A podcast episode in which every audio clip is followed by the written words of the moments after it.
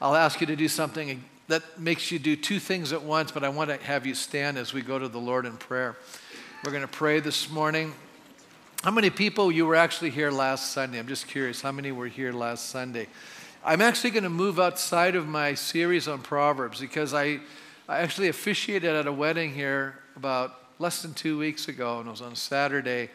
And what I did was I decided, you know what, I'm going to speak on some of the things I mentioned at this wedding. So some of the ideas, uh, if you were there, you'll pick up on it. But I've, I've redeveloped it. So I just felt in my spirit, this is something we all need. How many here want to have a healthy relationship? With just anybody, healthy relationships. So this doesn't just apply to marriages, it doesn't just apply to families, it applies in relationships. I'm going to give you, I think, is one of the great keys to having healthy, meaningful, significant relationships. And uh, I think our culture is struggling in relationships right now. People are having a hard time. So you're going to gain a lot today. This is going to help you, I believe. So I'm praying that God will really work in our lives and it will transform our families. Don't you think that's a good prayer? Yeah, it's beautiful. So let's pray. Lord, I thank you for my brothers and sisters that are here today. Thank you for our church family. Thank you for our guests that are with us. We just so feel privileged to have their presence with us, Father. You're with us. And I pray today, as I'm sharing your word, that it won't be my words, it'll be your words.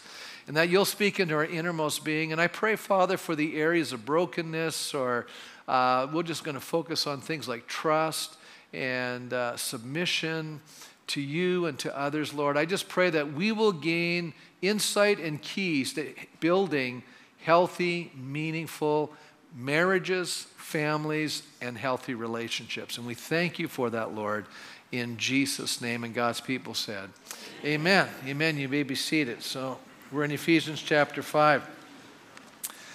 I read a very moving account of a, of a man by the name of John Gibson Paton, who was born in a Christian home in Dumfries, Scotland in 1824. I just want to point out 1824. You don't have to remember that date, but you know it's a ways away from, we're almost 200, uh, yeah, 200 years ago. From an early age, he had a very special awareness of a closet in the three room cottage that he and his nine other siblings lived with his mom and dad. It's back in the day when we had big families and small dwellings, right? Today we have small families and big dwellings. You know, it's just the exact opposite. But he said there was a very special room, and this is how he describes it the closet. There was a closet in this three room cottage, the sanctuary of that cottage home. Every day and many times in a day, we saw our father retire, shut the door, and we children, we came to understand by a sort of spiritual instinct that prayers were being poured out for, there for us. Later, sensing God's call, John, you know, left to train at a seminary in Glasgow, and when it was time to leave, his father walked with him for the first six miles, back to a time a lot simpler, a lot poorer. And while they were walking, he could see the tears coming from his dad, the counsel his dad was giving him, the prayers. And for the last half a mile or so, he said, we walked in unbroken silence. And on reaching that appointed point, where we were to part, he solemnly and affectionately grasped my hand firmly for a minute in silence. And he said, God bless you, my son. Your father's God will prosper you and keep you from all evil. And unable to say more, though his lips kept moving in silent prayer, in tears we embraced and parted. He said, I was so overwhelmed by emotion that I found myself moving to the side of the road kneeling down and weeping. He said, I arose and I watched with blinding tears the fading form of my father as he hastened on his way, vowing deeply in my heart never to grieve or dishonor such a father and mother as God had given me. What a tremendous privilege to grow up in a home like that. You see, Paton went on and became a missionary in the New Hebrides, and his heritage was so powerful. His father and he that for three generations until 1970, their family served as missionaries in the New Hebrides. Isn't that an amazing story? The power of a godly life, the influence of a godly life, not only on ourselves and our immediate, you know, children, but on our descendants. A heritage that was formed by this amazing habit. Now, as we're going to listen to this message today, some of us are going to feel like, well, you know, maybe I blew it. And maybe you didn't do all the right things, but I'm going to say something right now. The good news of the gospel is such that God can redeem what the years the enemy has destroyed. God, if we say, God, I want to do the right thing from this point on, it will be amazing what God will start to do in your life and in your relationships. you know, healthy families are the ones where parents learn first to submit to God, and every member learns to submit to one another. That is a key word. It's a word we don't even talk about today. This is a culture totally enamored with our rights and our privileges. That's why I've, you know, when we're going to look back, if, if Jesus tarries, we're, this, they're going to look back at this generation and, and weep over how self centered we have been as a generation. I'm not talking about you personally, but as a generation. It's all been about us, and we have not really sowed to the right things. And so we're reaping a lot of negative things at this point in time. This attitude of mutual submission is actually the work of the Holy Spirit. This is a fruit or the result of God's Spirit at work in our lives to, to give up our rights, to lay down our rights because of something greater. That takes a change in our thinking. You know, a lot of times in our culture today, we think that, you know, the best way to deal with problems is that we can just, you know, take people to court and exert our rights or vote out somebody. But I'm going to tell you the problems in our country are not going to be solved strictly by political answers. They're going to be solved by spiritual work of God's, uh, God's Spirit at work in the hearts of people because that's what transforms our thinking. Because until God works inside of you, you're not going to change your mind about a lot of things. But when the Spirit of God starts working, change starts happening inside. Our attitude starts changing. One of the fruits or the result of the Spirit is actually a life of submission. So, how many realize that, uh, that insecure people have to have their own way? I may know that. Insecure, selfish people have to have their own way, they just demand it. And that, you know, people that behave like that are just revealing the true condition of their soul. People who are secure in their relationship with God and are not putting their trust in their own abilities, either control others or control themselves, then they're at peace. They don't have to do those things, they're secure. You know, they can say to themselves, listen, God's in control here. God can change the situation, God can change people. I just need to learn how to trust God. And, and, I, and I think as we listen to this, why we behave certain ways is because it's a revelation of what we're really putting our trust. And a lot of times we're putting our trust in ourselves or we're putting our trust in others rather than really trusting God to do a work in, in our lives and in the lives of others. Um, I think we can say safely that today families, uh, well, mature person is confident God is in control and that God will have his way. You can rest in that. You see, it has a lot to do with your perception of who God is. You know, families today are disintegrating. There's, not, there's no one's going to argue this point. And we see it all around us.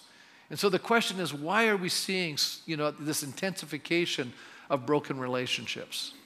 And I think one of the primary reasons is that we're not living a life controlled by God, the Holy Spirit. We're doing our thing. And uh, a lot of times, you know, like last week, if you were here, I talked about how often we think that we're actually obeying, you know, we're actually doing, we're actually being a Christian, we're doing the right thing. And I said, most of us are living a life driven by our emotions. And I started to show you how often our emotions are, you know, superseding what God's word is saying. And I think most of us that were here last week could say that was true. And really, I brought that out and people could identify with that because it is the truth. Now we're going to see here today how important this amazing truth is that will bring about a change in how we relate to people. So in the book of Ephesians, and we're going to take a brief overview of it, we're going to find, you know, a life that literally brings health in relationships, marriages, families, work contexts so you don't have to just be married to receive something today, but I think is going to help marriages. I think it's going to help families. I believe this is going to help your relationships with uh, people in your work context and another context. So let's take a look here. We're going to begin in Ephesians chapter 5, verse 18. And I'm going to do some paraphrasing to the scripture. So here, let's just read the first verse. It says, Do not get drunk with wine, which leads to debauchery. Instead, be filled with the Spirit. So, really, it's telling us that uh, there are some people that what they're doing is living an intoxicated life, but it's intoxicated by other substances. And a lot of times, what this culture is doing today, and I'll speak it in a general way, is that we're self medicating. This is a self medicating culture. We're in pain, we're hurting, and we're self medicating. And we're self medicating to such a degree that we eventually we become addicted on these substances, and it creates havoc within our souls, and it creates havoc in our relationships. And I don't think anybody can dispute that. That's reality. It says it leads to debauchery, it leads to brokenness, it leads to excesses, it leads to emptiness. But then he says, rather than do that, he says, be filled with the Spirit. So to live a, a life of submission means that I have to be a person under the submission of God. So, step number one, that you and I need to be under God's control. You and I need to be submitted to Him. You and I need to open our lives and let God's Spirit truly be in charge of us. I would argue today that the best way to have a healthy home is to put God first in your life. Not your family, not your spouse, not your workplace. No, God. You see, when God's in control, then we have the right priorities. And then the right priorities is it's not about me, it's not about what I'm trying to get. It's about doing what God wants me to do. And it ends up enhancing my, my relationship with my wife or my husband. It enhances my relationship with my children. And they, in turn, are affected by that. And it creates a whole different atmosphere in my home. It creates an atmosphere at work. If I'm a leader at work, I'm helping set an atmosphere there especially if I'm the leader, but even as a, a person that's just being employed by somebody, if you have the right attitude and the right spirit, you're creating an atmosphere. And every one of us is bringing an atmosphere wherever we're going as we're relating to people and you can draw people to actually you know, you, you know people think it's, you have this charisma this, this magnetism this attractiveness but it's actually a life submitted to the holy spirit. There's a beauty in it and it draws people like a magnet and people who are wounded and hurt find solace and comfort from your life because you're a, li- a person living in submission to god. Now it's interesting one of the things that I think we've misunderstood growing up is we think we've grown up in a Christian home because our parents were Christian. And I'm going to say that doesn't necessarily make a Christian home. That's a very shocking statement. And I wrote it this way We don't have a Christian marriage and home because we're Christians, but because we're submitted to God and each other. There's a big difference. I've seen too many people say, I grew up in a Christian home, but when I listen to them, I go, No, you grew up in a home that the mother or father said they were Christians, but neither of them were submitted to one another. They weren't submitted to God, and they weren't, and you could see the damage that it created in people's hearts and minds, and it turned a lot of people off from God. That's the problem. Listen, when you and I live in submission to God and we live in submission to each other, it's going to have a tremendous impact on how that family is going to function. And so, you know, I'm, I'm introducing these thoughts because um, maybe you're not buying in. You're saying, Pastor, I don't even know what you're talking about. I don't even know what this means, the submission to one another. I don't know what it means to be submitted to God. So I'm going to look at three things that we need to understand and apply in our life in order to develop this healthy family. Or you could change it and say, develop a healthy relationship. And the first one is what does the Bible mean? What do the scriptures mean when we use the word submission? Because sometimes that's a little confusing in our minds. Submission means yielding to another person, but it's a willingness to yield. You know, and we'll talk a bit about that. This is not someone who's being forced to do it because when you're being forced to submit, that's creating resentment and anger in your heart towards the other individual. That's not a healthy situation. Now, I love the distinction that Warren Wiersbe brings up between the word subjugation and submission. And he says it this way Subjugation turns a person into a thing. It destroys individuality and removes all liberty or freedom. Submission makes a person become more of what God wants him or her to be. It brings out individuality. It accomplishes the freedom to accomplish all that God has for their life and their ministry. Strength, submission is strength. It is the first step towards true maturity and ministry. I think that's a very important. That last line is so strong. But you know what? When you and I are living an unsubmitted life to God, we are not a mature person. You know, which is sad because it's going to create havoc in our life and we don't even realize it. You know. So, Ephesians 5 19 and 20. What's the fruit of it? I mean, why would I even bother with this? Why would I even try to live this spirit controlled, submitted life to God and to other people? Well, listen to, you know what it brings? It brings joy. How many here are saying, I'd like to have a joy filled life? I would love to be happy. I would love to be in an atmosphere where there's thanksgiving and gratitude. And there's actually, you know, when you hear people whistling and singing, what do you think? They're happy.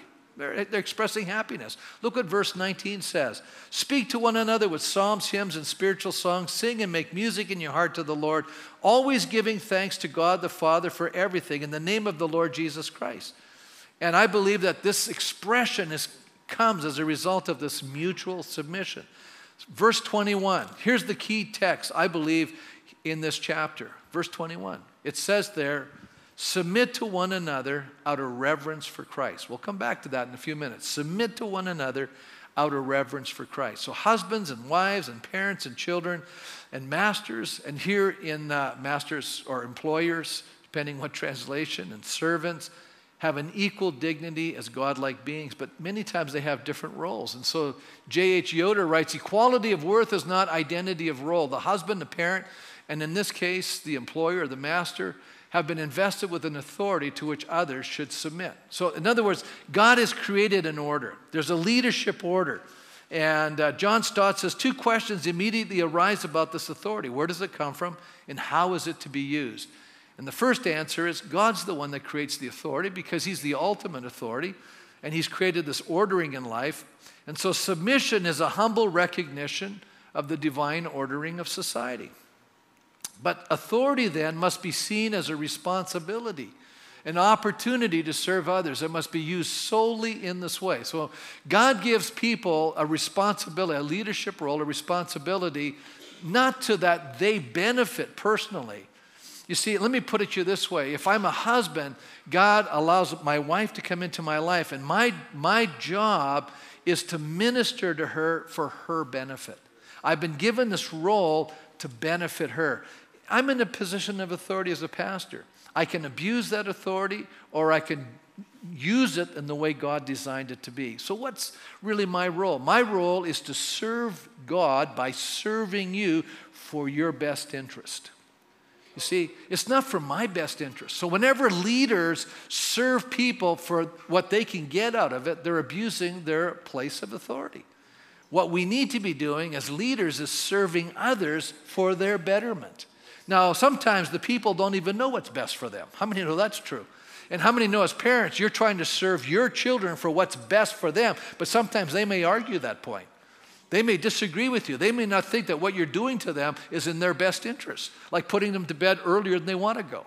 But that's in their best interest. How many know what I'm talking about? You see what I'm getting at? So a lot of times, you know, people might be serving us for our best interest. We might be disagreeing with, but it is actually for our best interest. But at the time, we may be too underdeveloped to really value and appreciate what they're doing. That can happen. Let me move on to the second point. What does the scripture explain is the motivation for submission? You know, first of all, what do we mean by it? I think we, are getting that understanding, but what should be the motivation? Why should I willingly submit? Why should I humble myself? Why should, you know, I submit to another person? How many recognize that in every relationships emotions ebb and flow? Isn't that true? I mean, sometimes, you know, you can be just going, man, I'm so appreciative of you. And then three days later, so I can't stand the sight of you. You know what I mean? We can have these emotions ebbing and flowing in our relationships. And that happens in marriages, it happens in families, it happens among siblings. Sometimes coworkers get on each other's nerves. Anybody relate to what I'm talking about? Are we all following and tracking? Okay. All right. So, there are times when we agree with the person and it's easy to submit. We go, yeah, that's no problem. But what happens when we don't agree? That's when it gets difficult. Isn't that true? And it's impossible to get everybody to agree at all times and in all things and in all ways. That's where the difficulties and challenges come in. So the first reason that we are to submit is clearly stated out of reverence for Christ. And that's what uh, Ephesians 5:21 says here. Submit to one another out of reverence for Christ. Well, what does that mean? That means that I am doing this because of who Jesus is. I am I'm submitting because I'm doing it as unto the Lord. I'm submitting for this reason. And reason why we need to do that is because notice I didn't say out of love or respect for each other. You know, it's always easier to submit to a person that we love. It's always easier to submit to a person we respect. How many say that's true? But sometimes we won't feel that way towards that person. Even if our society thought that mutual submission or willful surrendering of our lives for each other was a wonderful idea, their motivation for doing so ends with their own human capacity to love and respect each other. And what I'm saying is, you and I, as believers, have an amazing advantage because we have Christ in us and we're doing it as unto the Lord. And sometimes people will not value and appreciate what we're doing. And that's especially true when you're a leader. Now, I want you to think to an amazing story in the Old Testament. I love this book. It's the book of Nehemiah. Great leadership principles. Nehemiah is actually the memoirs of a leader. And in the end, you know, you know, he, he's, has, he's got problems outside, he's got problems within, he's got people criticizing him. By the way, anytime you're a leader, you're going to have people disagree with you. Okay, that's why people don't want to be leaders anymore. They don't want the criticism, and so sometimes the best people don't always lead. They just don't want to lay down their lives for the sake of another person. It's actually selfish. We don't think of it that way, but it's true. And so here, Nehemiah, what does he write in his memoirs? And you read at the end of the chapter, he goes, Lord, remember me. In other words, I'm doing this ultimately for you. And whenever I keep that in my mind, it's easier to be able to pour out my life and give up myself and do what's best for someone who's actually not happy with me at this moment and is criticizing me for doing it. Because if I'm doing it for them, I'm going to get discouraged and pack it in, right? But the only way you can keep doing it is because I'm really ultimately doing it for Christ. And so I'm being faithful to Him, and I know that He's watching. He sees my motivation, He sees my heart, and I know that He's the one ultimately that's going to show favor and blessing in my life because I'm doing it for the ultimate person. And so, therefore, I can do it even though people may, you know, if, if your kids said to you, no, you're the worst parent in the world, you're just going fine and dandy. I'm glad you feel that way today, but tomorrow you'll change your mind. You know, when you grow up a little bit, you'll figure it out. I'm actually a good parent, even though you think I'm a bad parent. Well, everybody else's parent lets them do this stuff. I'm going, that's, they're just trying to be their friends. I'm your parent that's not what's good for you. You're going to do this, you know. Or when, when, when my girls would say to me, you know, everybody else is doing it, I said, no, not everybody. You're not. you know.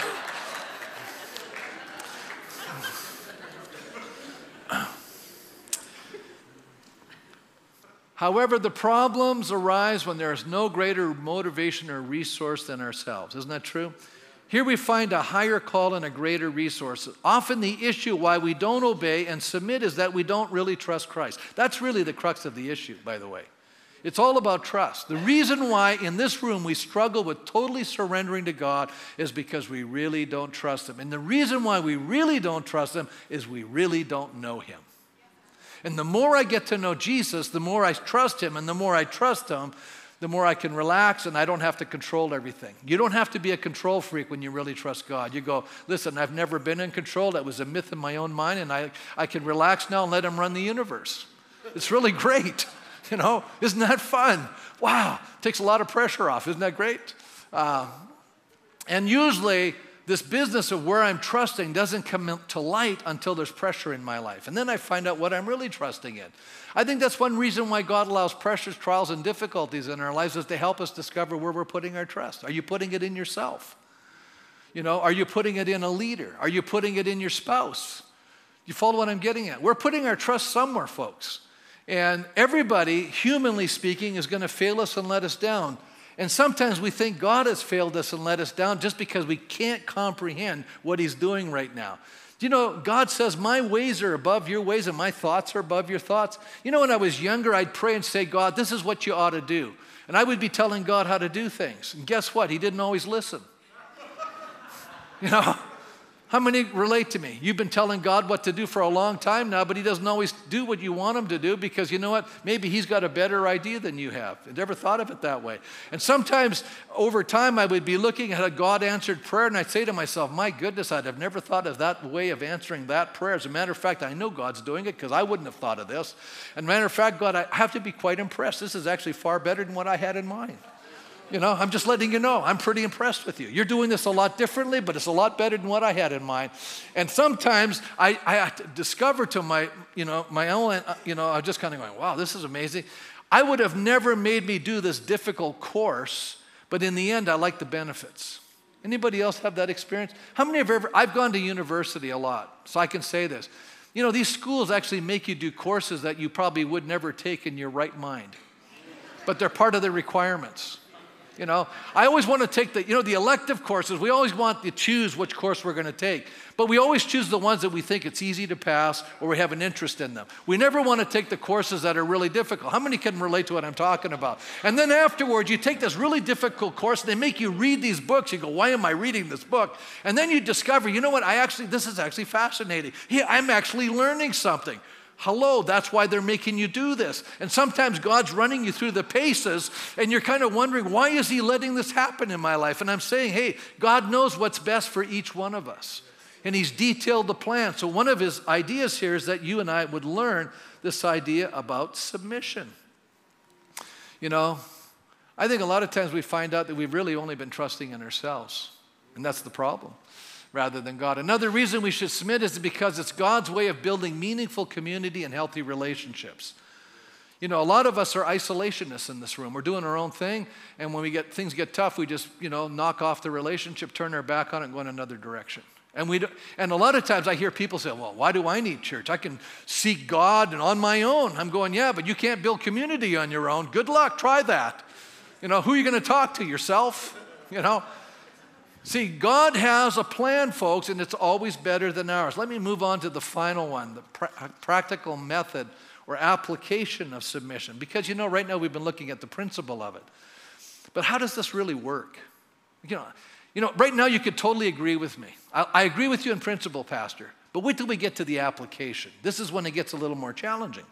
You know, let's take a look. Verse 21 says, Submit to one another out of reverence for Christ. Very next verse Wives, submit to your husband.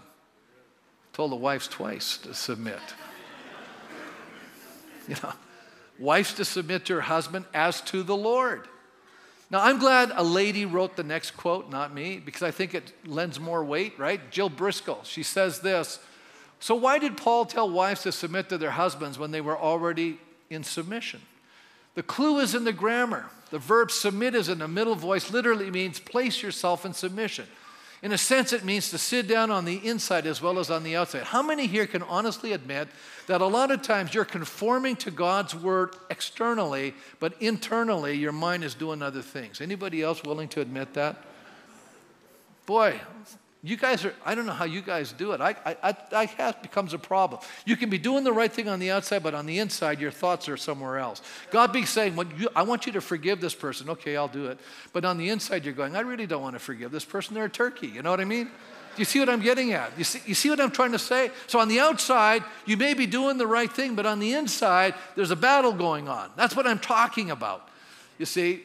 And what she's, you know, let me, let me give you the idea this way. Patty, my wife, was teaching years ago a grade one class, and she, this little girl was rambunctious. She kept jumping up and jumping. Finally, she said, Would you please sit down? So the little girl sits down, and then under her breath, she says this to Patty. She says, I may be sitting on the outside, but I'm standing on the inside. You know? You see, what she's saying is, I may be conforming outwardly, but inwardly I'm in a state of rebellion. And a lot of times as Christians, that's what we're doing. We may look like we're doing the right thing, but inside, you know, we're not really complying. See, because submission is more than just outward conformity, it's an inward heart attitude. And so this is what he's talking about here. Paul was after a heart attitude, a spirit of humility by choice and not pressure or coercion. Uh, Paul is pro choice where women are concerned, the choice for women to lay down their lives for their brothers, sisters, husbands, and children because they have laid it down for Christ. In other words, they're giving up, they're, they're, they're basically submitting themselves to what the Word of God is teaching them. It says here the wife should, uh, the wife should submit in everything. Now, what's that mean? And here's where a lot of abuses come into the church. John Stott says we have to be very careful not to overstate this teaching on authority. It does not mean that the authority of husbands is unlimited or that wives are required to give unconditional obedience. No, the submission required is to God's authority delegated to a human person. If therefore they misuse their God given authority by commanding what God forbids or forbidding what God's command, then it's our duty to no longer conscientiously to submit, but conscientiously to refuse to do so. That's powerful. So, what is he saying?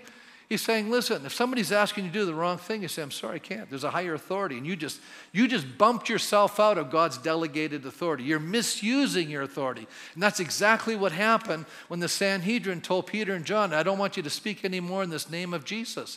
And you know what they said to them? They said, hey, listen, Jesus is God.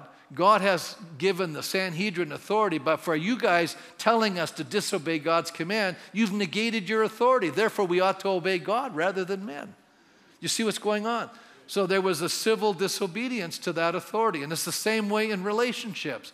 You know, if, if a parent asks their child to do something that's sinful or evil or wrong, hey, I want you to go steal that magazine for me. The child could stand up and say, I'm sorry, I can't do that thing, it's wrong. And the child would be in the right. The parent is in the wrong. We all know that. We get that. It makes sense to us. Submission is also evidenced by her attitude toward her husband. Do you know, it's so interesting to me. You know, this is, here's the key that when you know a wife is in submission to her husband, she shows him respect. That is so powerful. It says, Wives, so respect your husband. You, you know, you say, Yeah, but Pastor, you don't know my husband. He's an idiot. You know, he's a jerk. How can I show this guy respect? I say to you, ladies, follow, track, you know, stay with me here. Don't write me off. You want him to be a person you can respect? Treat him with respect. Treat him as if he's doing the right thing. Keep focusing on the right things he's doing and saying, you know, honey, I really appreciate that you do this. And then name the thing that you do respect. And you know, it's really funny how guys are. You know, guys are, you know, macho. But if the wife says to me, to you, you know, man, you're an idiot, it doesn't go good for the guy. He, he's, he, he actually is looking at his life through the lens of his wife. And if she respects him, he rises up and he tries to be a better man. But if she keeps looking down on him, it cowers the guy and he's whipped like a puppy dog. He just can't get his act together. So I say, women, you got a lot of power in your hands. Just start respecting the person. He'll step up and he'll move to a higher level. And we'll talk in a minute here. So, how does this apply to a husband? How does submission apply to a husband? Because nowhere do I read in the text, you go, Pastor, it doesn't say anywhere a husband's supposed to submit to his wife. Yes, it does. Go back to verse 21 submit to one another out of reverence for Christ. So, how does the husband submit to his wife? I'm glad you asked that question. It's found in verse 25. It says, Husbands, love your wives just as Christ loved the church. That's how you do it. You love your wives just as Christ loved the church. How did he love the church? He loves the church to the point where he laid down his life for the church. In other words, when I look at Jesus, what I see is unconditional love. How many see that? It's unconditional love. So here's what it says Husbands, love your wives unconditionally. Yeah, but Pastor, she's hard sometimes, you know, to love. She's doing some really crazy things. She's driving me nuts. You know, to love her unconditionally, she's spending more than she should. I could just go down and name a bunch of things she could be doing. She's nagging, she's criticizing. I can't do anything right, you know. And the Bible says, love her. Well, yeah, I'll love her when she straightens up. No, that's conditional love. That's not unconditional love. You got to love her like Christ loves the church. So when you start loving your wife unconditionally, no matter what she's doing, you're just saying, listen, dear, you are the most amazing person. I've chosen you above everybody else. When a woman feels deeply loved, something happens inside of her. She changes. See, I don't think we get how to really have healthy relationships. This is what it, we're talking about. This is really a Christian home where the husband is now loving his wife unconditionally. He's giving himself up to for her. That means, guys, that means laying down your hobbies, laying down all your desires, and saying, honey, what do you want to do? And you know, I, when I was a newly married husband, I've been married over 40 years now, you know, Patty would come up with these really crazy ideas. Like, see, I, I, you know, after working a lot, I just want to go home and rest. Patty goes, I want to relate to people. I've been around people all day long. Why do I want to go do that? You know? You know, she said, Can we go out and do this? And I go, Okay. She goes, Yeah, I can really see you're excited about that. you know, so I had to fake it. See, you have, to, when you really love your wife, you go, okay, hey, honey, you want to do that? Let's go do it. It's not just, I'm going to do the thing because you want me to do it. My wife is so sensitive, she can pick up when I don't want to do it. She goes, forget it. You know, anybody else relating to what I'm saying? Okay, forget it. I said, so then I had to go, okay, I have to do this because she really wants to do this. So I went, hey, When she said, I go, great idea, let's go do it. Deep down inside, I'm going, I hate this idea. but we're going to do it because she wants to do it. And you know what I discovered? As we started to do it, I went, hey, I'm having fun doing it. See, it's really funny when you do the right thing, you change. See, that's the part we don't get. Because when you die to yourself and you start doing the right thing, pretty soon the things you didn't think you'd like, you start enjoying. Uh, it's really funny how God changes us. That's how you love your wife unconditionally. I'm giving you guys good ideas here, guys. You should be taking notes. how does this submission appear in the life of your children? Oh, this I got to say this one. Kenneth Blanchard, he wrote One Minute Manager. You know, most guys, we have a problem with ego. All the wife said, uh, guys have a hard time admitting they're wrong. All the wife said, boy, you're just being respectful, I know. but Kenneth Blanchard basically said, you know what ego is? It's nothing, he has an acronym E G O, ego, edging God out. So if you want God in, ego has to go down. Okay? How many go, I got to kill my ego anyways? That's just getting in the way. There you go. Kenneth Blanchard, he's helping you there. Dr. Martyn Lloyd-Jones, eh, okay, how does this submission appear in the lives of children? How did children submit to their parents? Children, obey your parents in the Lord, for this is right. Honor your father and mother, which is the first commandment with a promise, so that it may go well with you and that you may enjoy long life on the earth. Now, where did Paul come up with this idea? What's he doing? He's quoting the Decalogue, the Ten Commandments. Isn't this the fourth command? Go back to Exodus chapter 20. The fourth command is honor your father and your mother. Ex- uh, Deuteronomy chapter 5 says the same thing. But you know what it says differently there? It says it this way in the Old Testament that, so, that it may, so that you may enjoy life on the land which God is giving you. He doesn't say the earth, it says the land. See, earth and land are the same words. Now, why, why are they doing it this way? Well, because I want you to, sometimes when we read this, we, I think we miss something. If you were a Hebrew person reading this, you're thinking this text in Exodus and Deuteronomy, you know what you'd be saying to yourself? Let me give it to you. You're in a covenant relationship with God. What does God say to the Israelites? If you do all of these stipulations, I will bless you. I will do all of these things, include give you the land. What happens when you disobey God if you're a Hebrew person? God says, Be careful, I'll take you out of the land. Remember that? And what happened was they disobeyed God for hundreds of years. And what did God do? He took the northern tribes and took them out of the land. He exiled them to Assyria. Then he took them out of the southern tribes and he exiled them to Babylon. Why was it that they wrote a psalm like Psalm 137 says, If I forget you, O Jerusalem, may my right hand be cut off? In other words, what's this tie in to the land? We think these guys are enamored with a piece of geography, but I don't think that's what it's about. It's an understanding of theology because in, in the Hebrew mind, the land represents where God lived. You have to remember that the city of Jerusalem is called what? The holy city. Why is it the holy city? Because the temple is there. Why is the temple holy? Because God dwells there. And to be removed from the land means you're being removed from the presence of God. And so that's why this text is such, a powerful thing. It may go well with you in the land. It may, in other words, it may go well with you because you have favor and God's blessing in your life. And when you and I disregard this, God's favor and blessing comes off our life. Very powerful. I think there's covenant implications here. So, what does it mean to obey? Dr. Martyn Lloyd-Jones says obey means not only to listen to, but to listen as realizing that you are under authority. It means to listen under. You are looking up for a commandment and you are looking up to your parents to put these things into practice. Now, how many know that we live in a society today that we've totally, uh, how would I say, almost de- de- deified in some ways. We've, we've elevated youth to a level that's unbelievable. You know, everything's about the youth today. They're the hope of the world, the youth, you know. It's almost like we're supposed to go to young people to ask for wisdom today. That's almost where our culture's at. How many know that's true? Ever heard of a lady by the name of Jane, Jane Austen? Anybody heard of her? You know who Jane Austen is? All the ladies probably do know who she is. She wrote a, she wrote a bunch of books, and we've made them into movie. One of them is Pride and Prejudice. Oh, now it's clicking. Okay. How many, how many now know, know who Jane Austen is? Okay. You know why people like her writings, even though it's from a long time ago? This is the reason. Because she had the ability to create witty critiques of her society and changing values and traditional biases and individual follies and self deception. In other words, she was able to make her heroine realize her own foolishness, pride, and critical comments. And you know what? We can all still relate to that. And this is what she, what she also did. She's youthful idealism, pride, and criticalness of others is only tempered by what? Time, age, and personal failures.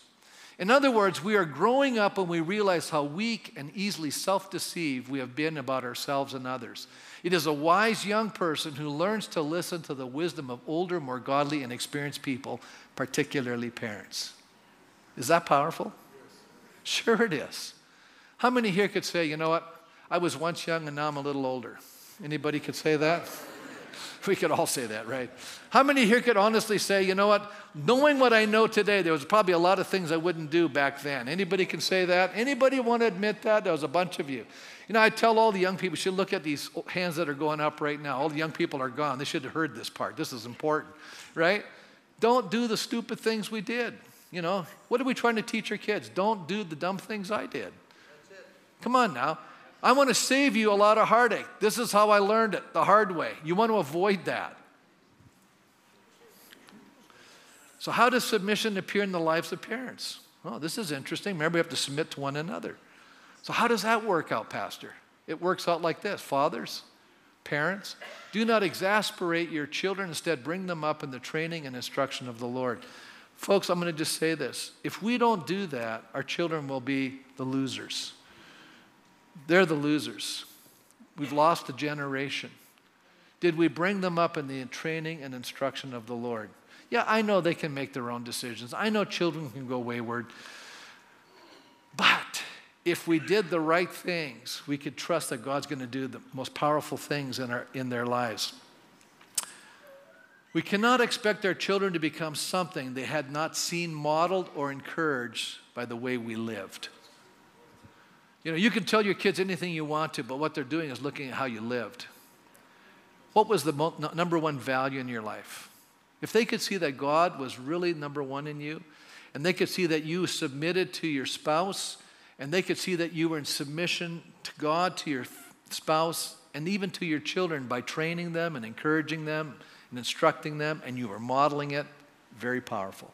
Let me close with these two amazing things you know, God's word is off. We, we know God's word is his will. And we wrestle with God's will. And where do we wrestle with it? Whenever we struggle with our will in conflict with His. And Richard Foster says it this way to applaud the will of God, to do the will of God, even to fight for the will of God is not difficult until it comes at cross purposes with our will. And then the lines are drawn. Isn't that the truth? So God's challenging us. Let me close with this one. Anne Atkins, in her book, she says this Before we can hope to be good husbands or wives, we must learn to be good Christians.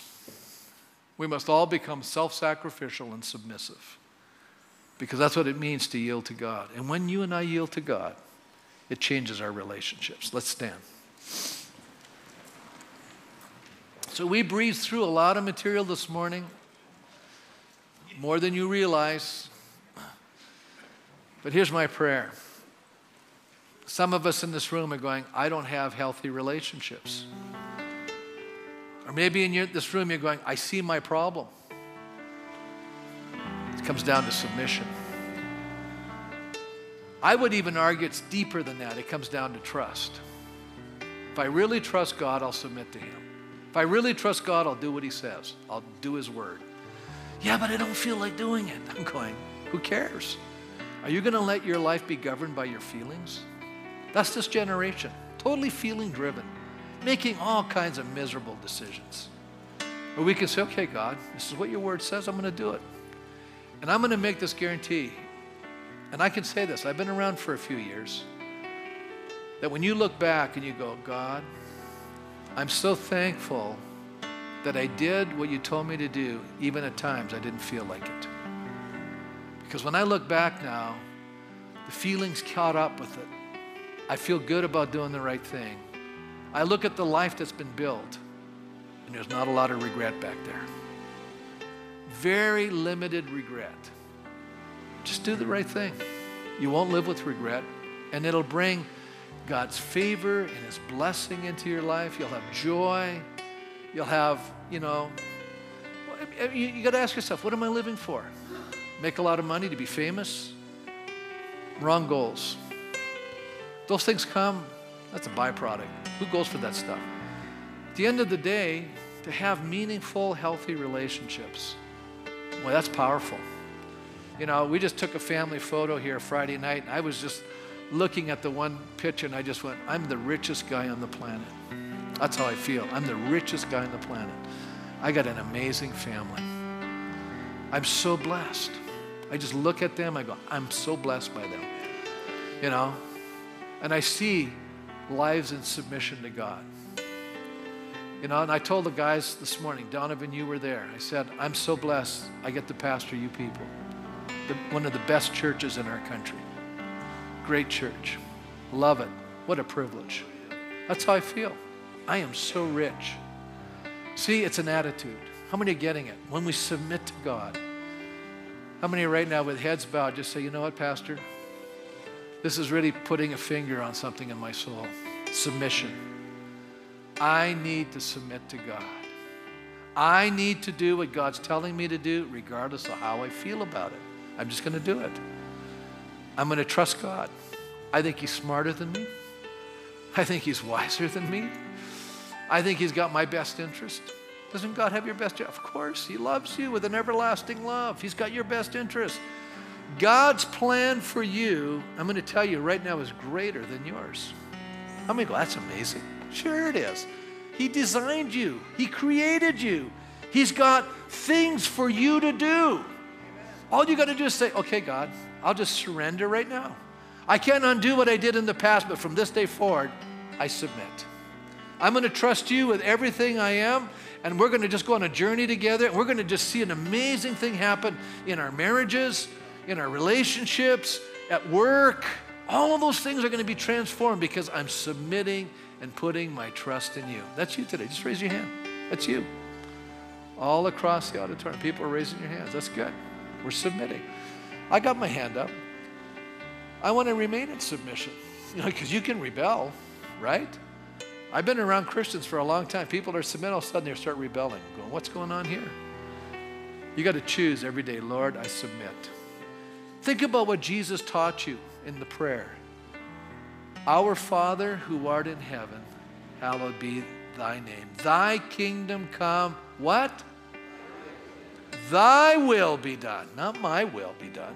Thy will be done on earth as it is in heaven. Thy will be done in me I submit. I yield. I'm going to do it your way. I'm going to learn who you are. I'm going to learn how to go about doing it. I'm going to do it. And I am going to be enriched because I know your favor is going to be on my life. God's favor will be on you. You cannot honor God with God not honoring you. He'll do it, He'll honor you. So, Lord, I pray for my brothers and sisters. I pray for each one that's submitting right now. They're yielding in their heart, saying, Yep, I want your will be done. I'm going to submit to your work of grace in my heart. I'm going to do it your way. I'm going to start loving my wife unconditionally. I'm going to start respecting my husband unconditionally. It's children, maybe young people. I'm going to honor my parents. I'm going to show them respect. That doesn't mean I'm going to agree with them all the time, especially if they're older. They may have wrong values. I'm going to honor them by loving them. I may not do what they want me to do, but I'm going to love them. And I'm going to speak well of them. Lord, we make choices. Help us to make the right choices. We thank you for that in Jesus' name. Amen. God bless you as you leave this morning.